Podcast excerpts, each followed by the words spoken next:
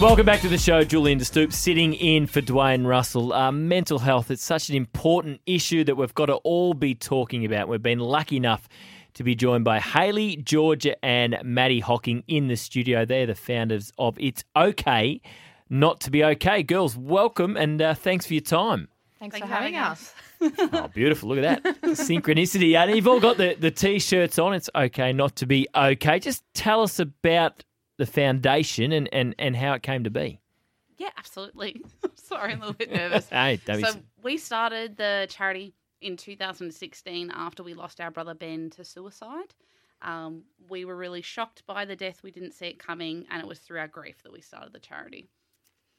So when you when you say you didn't see it coming, there was sort of no signs that he was battling. He hadn't spoken about it. No, so we've now found. So we've been running the charity for a long time, and I'm a social worker. I used to work for Headspace, and there's this thing that's called situational crisis, and we see this more with men. An event happens in their life, a breakup, uh, maybe some trouble with their jobs, whatever it might be. They go into crisis. They don't have the toolkit to cope, and they think that taking their own lives is the solution. So this is what happened with Ben. He actually bought his lunches for the week.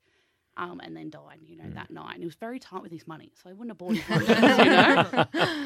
So so you've had the foundation going since 2016, and you mentioned men there, and men traditionally don't talk about their feelings, good or bad. If in the seven years you've been doing it, are we are we getting anywhere with men being more open and talking about their feelings, or is there still, I- particularly young men, is there a long way to go?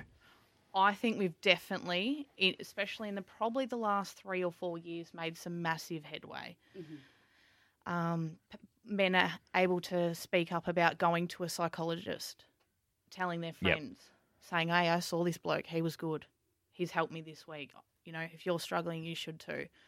Even the people reaching out to the page and pe- people we meet at our events and talks, I think in the last three to four years, we've come a long way also seeing like celebrities and Mm. sportsmen coming out when footballers are struggling and they're taking time off. I think it just you know all filters through that you know if you're having a bad time you can take a break and it's it's good for them to see. Yeah, there's really no stigma there anymore, even though you get the feeling some people still think there is. Yeah, absolutely. Yeah, And which yeah, I think it's as touching on what Hayleigh said in terms of like have we like how much further have we got to go? Like I think there's always going to be work to do in that mental health area, especially for men. But I think yeah, we are making waves and it is becoming like not a taboo subject to talk about. So tell us about the foundation and what sort of programs you support. 100%. So basically, we do a few things. The first thing is that we have a social media page Facebook, Instagram, and this is where we build mental health literacy. The other thing that we do is we gift grief packs to those that have lost loved ones. We also run events, we do talks in schools, workplaces, you name it. And also, lastly, the thing that we're most proud of is that we sponsor counselling sessions for people who can't afford to get that support otherwise. And I'm very proud to say we've actually sponsored $17,300 worth of sessions for people. And How, how is your family? I mean, it's something you'd never envisage happening. I mean, what, what what's the? It's a dumb question, but what, what's the impact been? Catastrophic. Mm. So when we uh, that night, there's no way that we ever would have expected what happened happened. We are such a tight knit family before this. Um, ben was in touch with his emotions. He was sensitive. He was hardworking. He wasn't into drugs or you know drank occasionally. Um, it was truly catastrophic. Oh, Ben had a daughter as well, so it's just yeah, it was. It's been a really, really yeah And I don't think anything can prepare you when you do lose a loved one like that. Like, there's no way to explain the feeling when you do lose someone when they do take their own life. You can't prepare yourself for it. And unfortunately, there's a lot of trauma that does come with it after. Absolutely, mm. absolutely. And we all want, you know, people that are battling with their mental health to speak up, and I guess that's one part of it. But as you mentioned there, I mean, do enough people that go through something like this then seek help for themselves in terms of the grieving and, and counselling afterwards, and how important is for that for people like yourselves that have gone through it to to speak about your own journey. One hundred percent, because it's actually a risk factor within itself. Losing someone that way can also be um, make you more at risk yourself. So that's why we do the grief packs, and so it's actually a letter from us talking about our experience, what helped us, a fact sheet, and that's kind of the purpose of the page. People post uh, photos of their loved ones, they share their stories. So it is really important to let your community to get around you, and that's something we're really passionate about, supporting other people. But also, if you think someone's struggling, to not just put it on them to put their hand up. You know, if someone does an injury on the footy field, if they do an ACL, they might not be able to walk off. So what happens? A teammate steps in, puts their hand up, mm-hmm. signals to the trainer. Needs to be the same for mental health.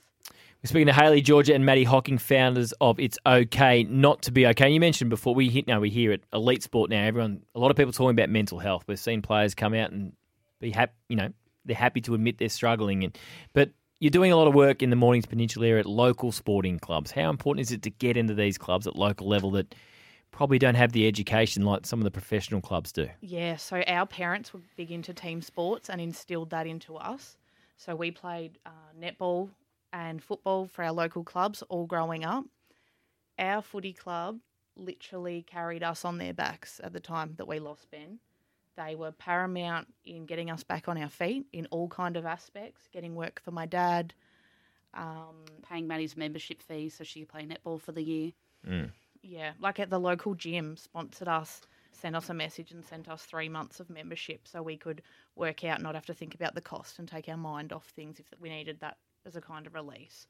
Um, footy clubs and sporting clubs give someone, give you a purpose. They yeah, rock up every Saturday and play for something that's bigger than yourself. Um, I've got some of my lifelong friends from playing team sports. There's so many great foundations like this out there that want support, financial support, government support. I'm assuming that's something you've applied for before and I guess are desperately seeking. 100% like to be able to do this work. So we volunteered for five years uh, of our time working full-time jobs running families but now this is something we want to do full-time um, so that does mean support. So people can support us by heading to our page our instagram our facebook for it's okay not to be okay and our website is www.it'sokaynottobeokay.com.au simply by doing that you're helping us but you know if anyone uh, wants to support us in other ways by booking a workshop or putting us in touch with people that would like to support us, then that would be amazing too. Have you found being part of the foundation has helped you three with with your grieving process and, and taking everything in? Yeah, massively. I think it almost gave us a little bit of way of dealing with our own trauma and learning how to work. Um, essentially, trying to somehow get a positive out of a negative situation. Like, if we can save X amount of lives in the future and prevent any other family from going through what we went through, massively. Um, I think also like getting to work alongside your two sisters and we can all bounce off each other with amazing ideas. We all come from very separate backgrounds as well, so very different industries in which we can maybe hit up or approach in terms of wanting to educate people around mental health. So to find out more or to donate or purchase merchandise, head to it's okay not to be okay.com.au. 100% of the profits go into the charity to continue this to support community programs around mental health. It's a fantastic foundation.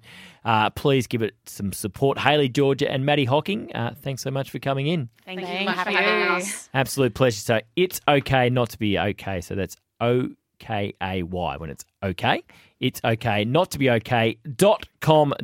As always, if you or someone needs help, please call Lifeline 131114. We'll